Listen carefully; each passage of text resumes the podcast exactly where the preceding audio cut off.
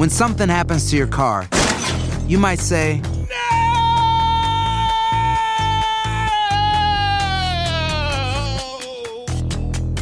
My car. but what you really need to say is something that can actually help. Like a good neighbor, State Farm is there. And just like that, State Farm is there to help you file your claim right on the State Farm mobile app. So just remember, like a good neighbor, State Farm is there. State Farm, Bloomington, Illinois. Boost Mobile tiene una gran oferta para que aproveches tu reembolso de impuestos al máximo y te mantengas conectado. Al cambiarte a Boost, recibe un 50% de descuento en tu primer mes de datos ilimitados. O, con un plan ilimitado de 40 dólares, llévate un Samsung Galaxy A15 5G por $39.99. Obtén los mejores teléfonos en las redes 5G más grandes del país. Con Boost Mobile, cambiarse es fácil. Solo visita boostmobile.com. Boost Mobile, sin miedo al éxito. Para clientes nuevos y solamente en línea, requiere AroPay. 50% de descuento en el primer mes requiere un plan de 25 dólares al mes. Aplican otras restricciones. Visita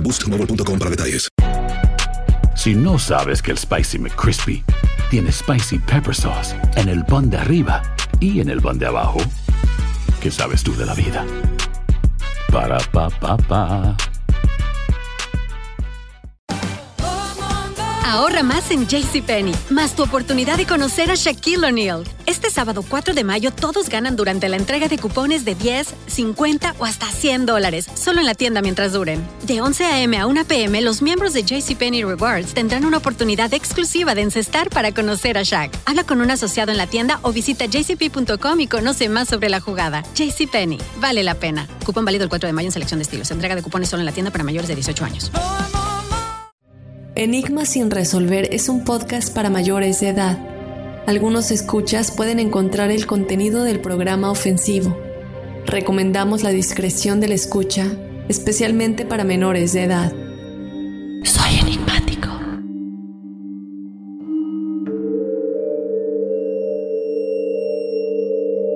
Y bueno, ya estamos en el episodio de testimoniales correspondiente al caso infame de Jennifer Pan. Mató a sus padres.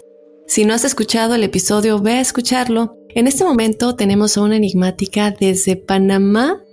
Me encanta el acento y estuvimos platicando un poquito fuera del aire, como siempre lo hago con todos ustedes, enigmáticos que han tenido la oportunidad de estar en este episodio. Es una historia en la que nos vamos un poquito más allá porque el contacto físico es muy fuerte. Escuchamos muchas historias, escuchamos ruidos, escuchamos voces, sentimos las energías, pero ¿qué pasa cuando el contacto se vuelve más físico? Vamos a escuchar un poquito de tu experiencia, Magelen. Yo te doy la bienvenida a Enigmas sin resolver antes que nada y muchísimas gracias por confiar en nuestro espacio.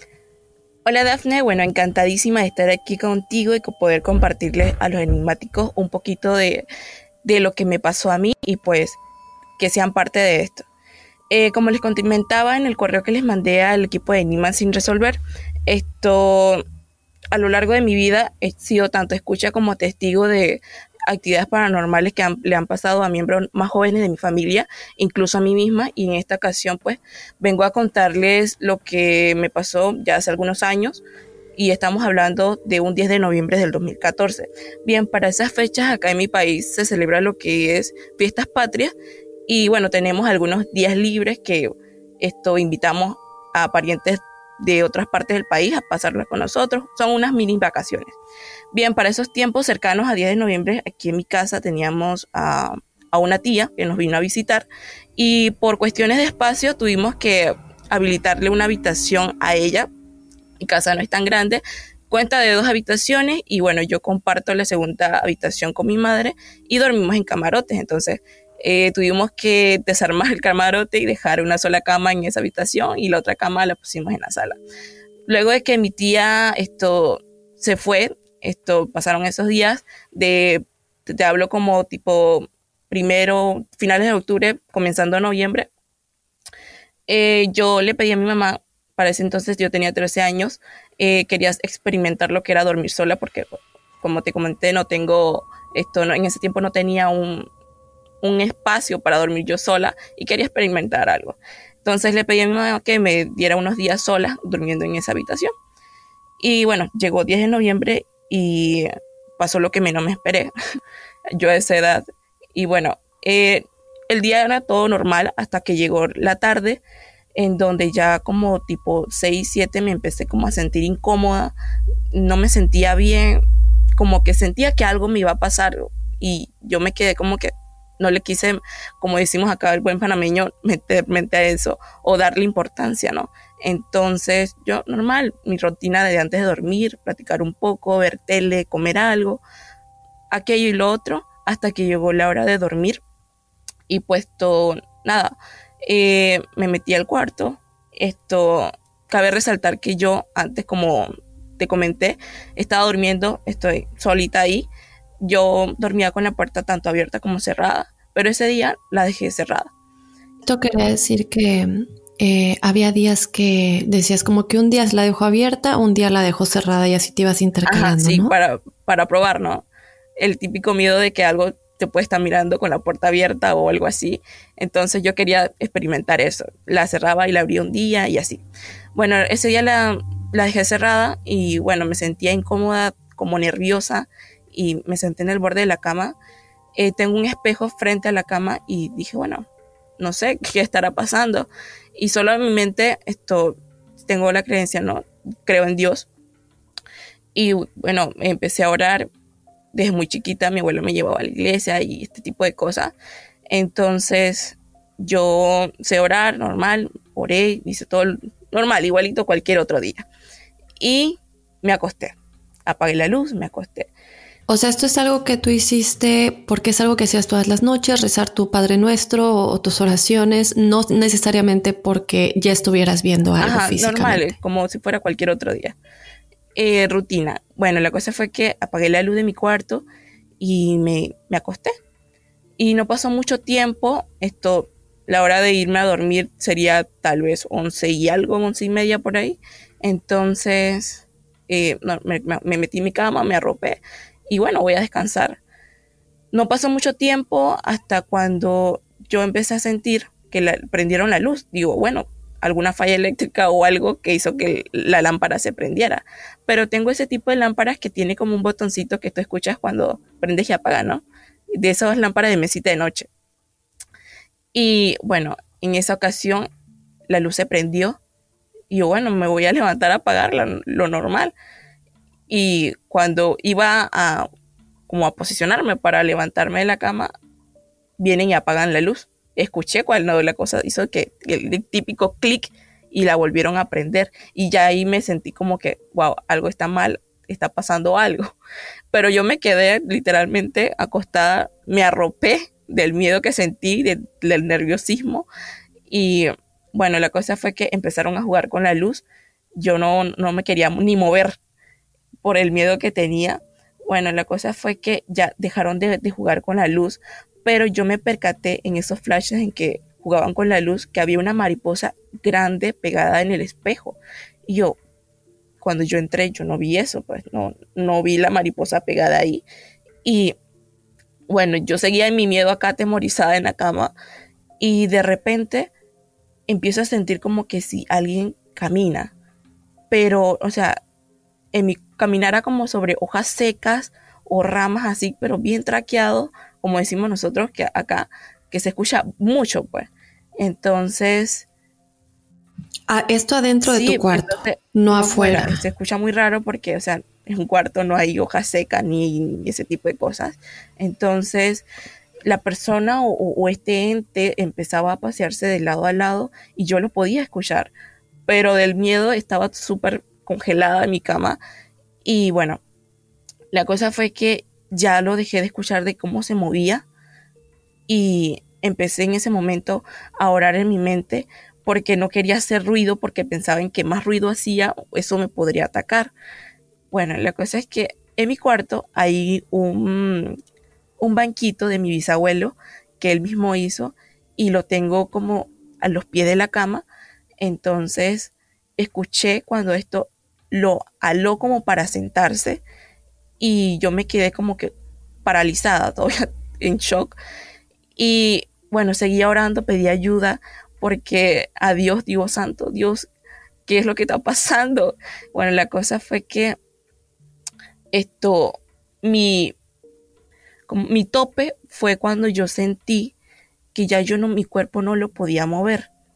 esto no, no podía mover ni mis piernas, ni mi lengua, mucho menos. Estaba totalmente adormecida. Como una subida de un muerto, posiblemente. La gente dirá, pero no estarás dormida. Digo, no, yo estaba despierta. Entonces, esto vengo y siento como esto eran como manos, pero estas manos tenían como garras, pero nunca, nunca intentó como que clavármela, sino que como acariciar. Podía sentir cuando pasaba, eh, eh, me rozaba las piernas así de un costado. Y bueno, este fue tanto mi tope que yo dije que, o sea, del, de ganas de llorar ya del miedo que tenía.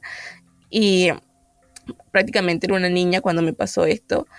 Y me sentí tan... Magelen, para esto, tú nos decías que la luz se iba prendiendo y apagando, bueno, y que escuchabas el clic. Cuando todo esto sucedió, la luz ya estaba apagada de nuevo, ¿verdad? o sea, no podía No lo podía, no lo podía ver, solamente podía sentir.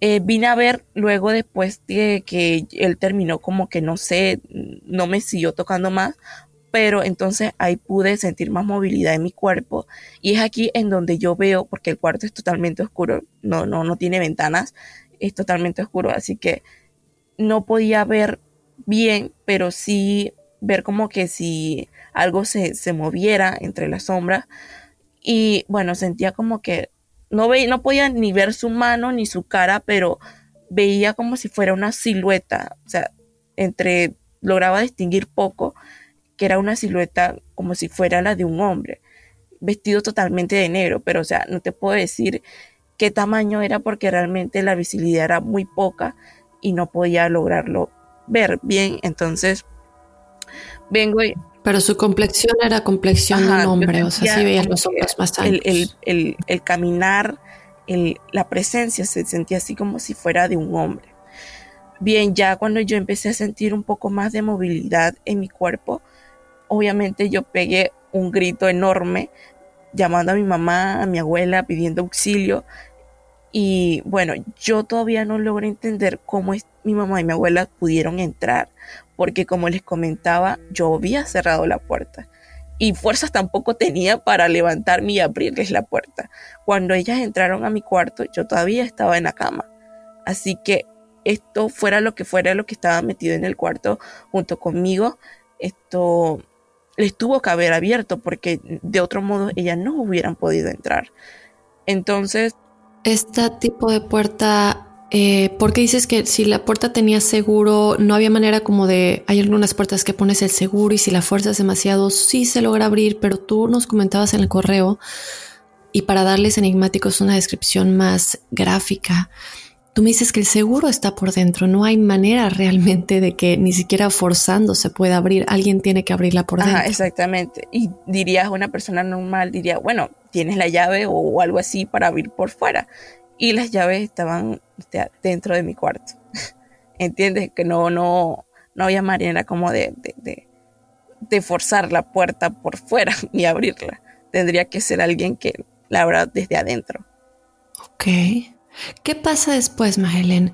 Ellas logran entrar, es evidente que esta entidad, y si no esta entidad, alguien que te estuviera protegiendo, recordemos que pues tú estás pidiéndole a Dios que pues que venga, que te ayude eh, y que tienes la creencia de que puede pasar. Ya sea esta entidad o tus seres protectores que hicieron que tu mamá y tu abuelita lograran entrar al cuarto, ¿qué pasa una vez que ellas entran? Bueno, cuando ellas entran, eh, segundos antes de que ella entraran, la luz quedó prendida del cuarto. Prendieron la luz y como les dije, ella tuvieron que abrirle algo, le tuvo que abrir a ella porque de otro modo no hubieran entrado. Y yo estaba todavía en mi cama, esto llorando cuando ella me, yo cuando yo me miré al espejo, esto estaba pálida, pálida completamente y bueno, mi mamá me preguntaba qué, qué, pasaba, pues. Y yo solamente de, mi boca salía que él estaba ahí, estaba ahí, estaba ahí. Y para donde yo señalaba, donde yo lo sentía, recuerda que te dije que yo sentí que él jaló como el banquito que era de mi bisabuelo, como para sentarse. Entonces yo señalaba eh, el, banquito, pues. Y mi mamá me dice, ¿pero qué? ¿Qué? Pues me tuvieron que sacar del cuarto y ya cuando me pude un poco tranquilizar, les expliqué lo que estaba pasando y inmediatamente mi abuela empezó a orar dentro del cuarto, mi abuela es cristiana, y empezó a reprender, a orar y bueno, ahí quedó todo mi temor. Ese día, obviamente no pude dormir, eh, tuve que dormir con mi abuela porque el temor era tan, tan grande de aquello. Y bueno, pues... Lo que me llama mucho la atención es el ruido de las hojas y otra cosa es la mariposa, porque me parece muy curioso que para empezar pareciera que esta entidad se encontraba entre dos mundos o entre dos dimensiones, podría ser el bajo astral evidentemente, y como que trajo esa o lo que fuera que estuviera sucediendo en esa dimensión o en, ese, en esa parte del bajo astral, porque de otra manera escuchas el ruido de las hojas secas como que es donde él está caminando físicamente y evidentemente en tu cuarto no hay hojas secas. Y la mariposa también, ¿no? Nos comentabas de la mariposa, lo cual a mí me llamó mucho la atención, que tú la ves en algún punto y posteriormente está muerta, ¿cierto? Sí, cierto. Esto, mi abuela cuando entró al cuarto, ya para ese entonces ya yo no estaba ahí, me habían puesto para la sala. Eh, mi abuela cuando sale del cuarto me dice, junto con mi mamá, me dice que había una mariposa muerta ahí y yo vi cuando ellas la recogieron, la barrieron pues normal y con un recogedor y la tiraron afuera del patio y yo la vi muerta. Digo, oh por Dios, yo vi esa mariposa viva, pegada en el espejo y que esté muerta después de todo lo que me pasó esto es algo que no podía creer en ese entonces. Bueno, después de eso, de ese acontecimiento, mi mamá y mi abuela eh, no me dejaban sola, me acompañaban siempre. Y bueno, yo dejé de dormir en esa habitación por largo tiempo. Eh, casi creo que les comenté que eran 7, 8 meses más o menos aproximadamente. Dejé de dormir ahí por el pánico que le tenía que me volviera a pasar eso. Bueno, al año siguiente, 2015, un año exactamente, el mismo 10 de noviembre, yo obviamente estaba marcada todavía por ese acontecimiento y estaba cenando con, junto con mi prima, que es mi vecina, por cierto. Estábamos cenando nosotras dos en casa y la sala tiene vista eh, directa al cuarto y la puerta del cuarto estaba abierta. Cuando estábamos cenando, ella y yo, ella se me queda mirando así como que asustada, pues. Y bueno, yo miro hacia el cuarto y veo como igual a esa noche empiezan a jugar con la luz. Y le digo a ella y le miro, digo, a eso es lo que yo le tengo miedo. Y ella se me quedó así mirando como que y las dos nos miramos entre nosotras mismas, no sabíamos qué hacer, si quedarnos ahí o, o salir huyendo. Y bueno, la cosa fue que nos quedamos ahí, nos tomamos las cosas con calma y no le, no le prestamos atención y seguimos viendo esto, nuestra televisión que estábamos cenando, pero sí dio mucho miedo que el mismo día, esto, a una hora diferente porque era más temprano y no había nadie en el cuarto ni en la casa tampoco porque estábamos nosotras dos solas, esto, empezaron a jugar con la luz, era tan significativo eso para mí que me impactó, pues me hizo saber como que, que eso no había acabado allí. Esto mismo siguió pasando hasta el 2017 y creo que aquí para toda mi familia cambió porque fue un año en donde perdimos a mi bisabuela. Eh, mi bisabuela tenía tiempo ya viviendo con nosotros. Em, vino a vivir con nosotros desde el 2015 en adelante, pero en 2017 ella fallece. Entonces, ese 2017, 10 de noviembre igual, fue la última noche en que yo vi que es, la, empezaban a jugar con la luz y eso fue como el stop. Hasta ahí llegó. 2018 no pasó nada. Eh, o sea, de esa índole eh, eh, jugando con la luz o algo parecido en el cuarto. Pero como te comenté, aún me siguen pasando cosas paranormales. Teniendo 19 años ahora, eh, no solamente a mí, sino también a, mis primas cercanas, mis primas hermanas. Y bueno, también quería contarle algo sobre eso. Como familia, es decir, en diferentes lugares, o es específicamente de esa casa para que podamos entender un poquito mejor de dónde vienen esas energías. Bueno, no es específicamente mi casa porque Eh, mi prima, tengo una prima hermana que es mi vecina y ella también le pasan cosas en su casa. Em, otra prima también que no vive tan lejos de nosotros, quizás unos 5 minutos, 10 minutos a carro, también, también fui testigo en esa casa de, de hechos así, pues, unas vacaciones escolares que se daban a mediados de año. Em, yo tuve la oportunidad de quedarme allá, su casa, pero siempre desde niña había escuchado historias de esa casa. Y mi mamá me acostumbró que me, portara bien así que no hagas ruido después de las 6 de la tarde en esa casa, mira, cuídate mucho, esto, tú sabes que tu prima ve cosas y esto que el otro. Eh, en esa casa, esto, recuerdo para ese tiempo, teníamos un primo accidentado de una bicicleta, tenía un corte eh, en la pierna y bueno, yo siempre me portaba así al, pie de la letra, una niña bien portada fui y bueno, por accidente, él vino y jaló una silla muy duro después de las seis de la tarde. Esto, cuando nosotros nos fuimos a dormir, em, estábamos todos en un solo cuarto, un cuarto grandísimo donde duermen todos. Cerramos la puerta del cuarto y apenas cerramos la puerta del cuarto, yo pude escuchar junto con mi tía y primos que dormíamos ahí en ese cuarto, cómo algo jalaba la silla y la golpeaba contra la pared. Y dice mi prima, ella se asustaba mucho, entraba como en pánico, pero un pánico que tú podías ver el miedo en sus ojos así y le daba mucho miedo esas cosas.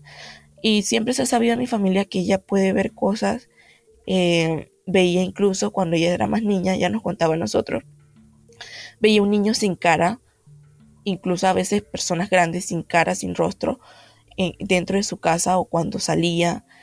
Pero ella me cuenta, cuando a veces tenemos la oportunidad de hablar, me contaba que ella, una señora que era bruja, esto le había dicho que ella tenía una cruz en el cielo de la boca y porque y dado a eso ella podía ver esas cosas y también como que alguien le había hecho un tipo de trabajo de santería, este tipo de brujería, o algo más o menos me contaba ella, no recuerdo bien, pero sí es bien sabido en la familia que ella sí podía ver cosas y que tenía a veces todos estos episodios de pánico, de estrés, porque, o sea, ella veía cosas que nadie más podía ver. Pero gracias a Dios ya ahora ella es una mujer hecha, tiene su familia y ya no ve ese tipo de cosas. Pero hace no hace mucho tiempo su hija la única hija que tiene cuando recién nació. Esto, yo me fui a cuidarla a ella y, a mi sobrina. Ella me contaba que días antes de que yo llegara había sucedido algo que ella le dejó muy, muy con pánico, pues. Ella me contaba que ella estaba cargando a la niña en el cuarto y había una cama frente a la suya y que ella vio como una persona, una sombra, se sentó frente a ella viendo a la niña también. Pero como ya esto era común para ella, porque venía desde muy niña viendo cosas, esto, lo que uno que ya había aprendido a reprender y hacer este tipo de cosas, como cuidarse ella misma. Y bueno, eh, digamos así, reprendió este ente y esta cosa y ya no la volvió a molestar más. Eh, definitivamente yo creo que nos, yo en lo personal me quedo muy impactada con el contacto físico que tuviste con esta entidad. Sabemos que pudo haber sido la presencia que tú sentías era negativa, eso es evidente, nos lo dejas saber en el correo, nos lo dejas saber aquí. Entonces, definitivamente una entidad del bajo astral. Eh, quisiéramos escuchar de ustedes enigmáticos qué piensan con respecto al ruido de las ramas en el cuarto, las hojas secas que esta entidad evidentemente iba pisando es como que estuviera entre dos dimensiones y con su presencia tú estuvieras ahí, ¿no? No sé si tú has llegado a alguna conclusión, Magelen, con respecto a este ruido, con respecto a la mariposa, que también me deja un poco de intriga, sobre todo, ¿no? Porque luego se encuentra que está muerta. Eh, bueno, llego a la misma conclusión, eh, concuerdo con tu conclusión, porque realmente no, no entiendo, o sea, cómo que puede haber, ya te comenté, las ramas, las hojas, este sonido extraño, como que si estuviera fuera de mi casa, pero realmente no estaba fuera de mi casa. Y bueno, también lo de la mariposa, esto es como un elemento principal de que hay que prestarle mucha atención a este tipo de cosas y tratar de cuidarse de la mejor manera y mantener un equilibrio espiritual en estos temas. Y bueno, algunos hechos recientes fue que a principios de diciembre eh, mi mamá, abuela, prima y yo fuimos testigos de, de, de sonidos y cosas que sospechamos que eran de, venían de, eh, como te diga, algo negativo, porque recuerdo que como por tres noches empezamos a escuchar lo que era eh, que alguien caminaba en el techo, esto, empezamos a escuchar, esto sí fue que nos despertó una madrugada, como si fuera el quejido de, de un hombre, pero con un dolor garrafal y un grito horrible. Y pasaron este tipo de cosas así como tú dirías, no, pues la tuli vieja o, eh, la llorona o este tipo de cosas, pero no, era diferente. Y días después, esto, no sé, el 17 de diciembre para ser exactos, eh, murió un vecino.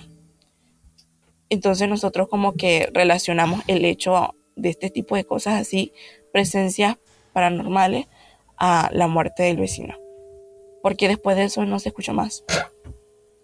Entonces, ¿tú crees que pudo haber sido tal vez su espíritu adelantado? Digo, obviamente en un plano más alto, porque conscientemente nosotros no nos damos cuenta que nuestro espíritu está en muchos lugares y teniendo otras experiencias. Probablemente, porque esto serían las típicas señales de, de como de aviso que en diversas esto, historias de acá nosotros los latinos podemos decir de que eh, es aviso de que alguien se va a morir o, algo así, pero definitivamente que nuestro vecino falleció no hace muchos días y se lo atribuimos a eso. Sí, sí, sí hay muchos avisos cuando alguien va a fallecer, no siempre, cabe recalcar. Eh, a un amigo mío Hace poco por el COVID alguien cercano a él falleció y se despertó a la hora en la que falleció esta persona y su mamá igual y me dice, Daf, es que tú qué crees, es, una casualidad, porque justamente en ese momento recibimos la llamada o se vino a despedir porque lo sentimos y casualmente los dos nos despertamos a esa hora, no obviamente en la madrugada. Entonces, de una u otra manera, a veces llegan este tipo de avisos.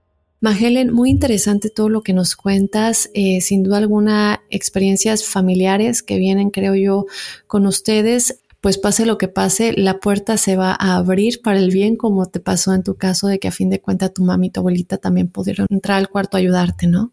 Gracias, Magelen. Eh, no sé si quieras agregar algo más para todos los enigmáticos que te están escuchando. Muy agradecida con Enigmas sin resolver por brindarme el espacio y bueno, desearles a los enigmáticos una feliz fiesta y que a pesar que no ha sido un buen año para algunos, esto tener fe en Dios de que todo va a mejorar y bueno, tener siempre un equilibrio espiritual y bueno, buenos deseos y buenas vibras.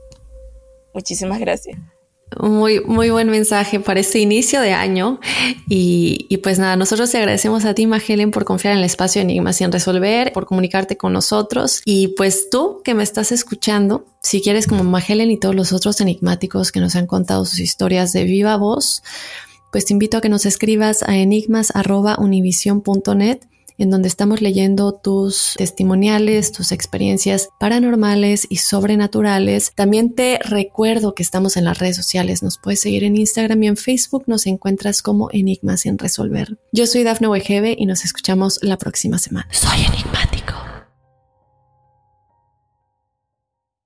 Boost Mobile tiene una gran oferta para que aproveches tu reembolso de impuestos al máximo y te mantengas conectado. Al cambiarte a Boost, recibe un 50% de descuento en tu primer mes de datos ilimitados. O, con un plan ilimitado de 40 dólares, llévate un Samsung Galaxy A15 5G por $39.99. Obtén los mejores teléfonos en las redes 5G más grandes del país. Con Boost Mobile, cambiarse es fácil. Solo visita boostmobile.com. Boost Mobile, sin miedo al éxito. Para clientes nuevos y solamente en línea, requiere AroPay. 50% de descuento en el primer mes requiere un plan de 25 dólares al mes. Aplican otras restricciones. Visita Boost Mobile para detalles.